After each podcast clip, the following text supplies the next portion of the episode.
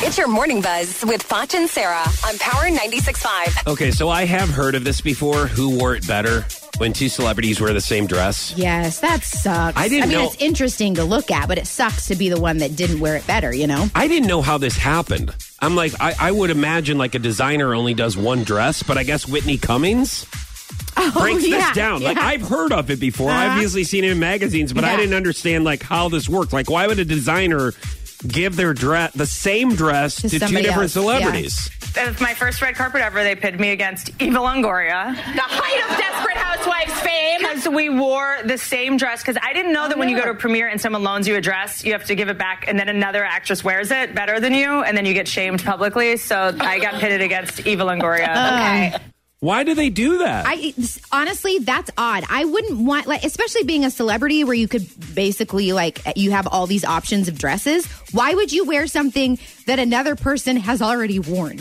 That makes no sense to me. That's what I don't understand. I thought the whole thing was we've exclusively made this for you, Right. To wear at your red carpet, but then you see it all the time in magazines. Like, and I'm like, I never knew like how.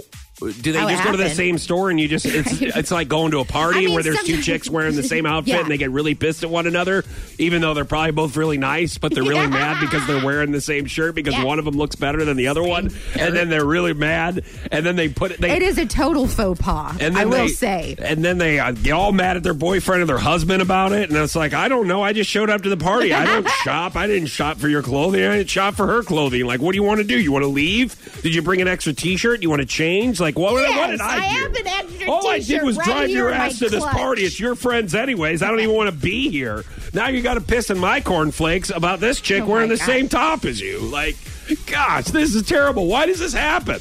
Have you been through this before?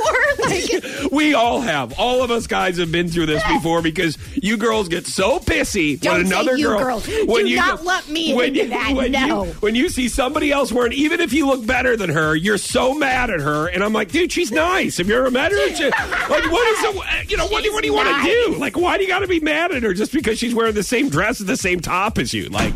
Come on, let's just leave the party. This No, is I- so unenjoyable. That was your morning buzz with Foch and Sarah on Power 96.5.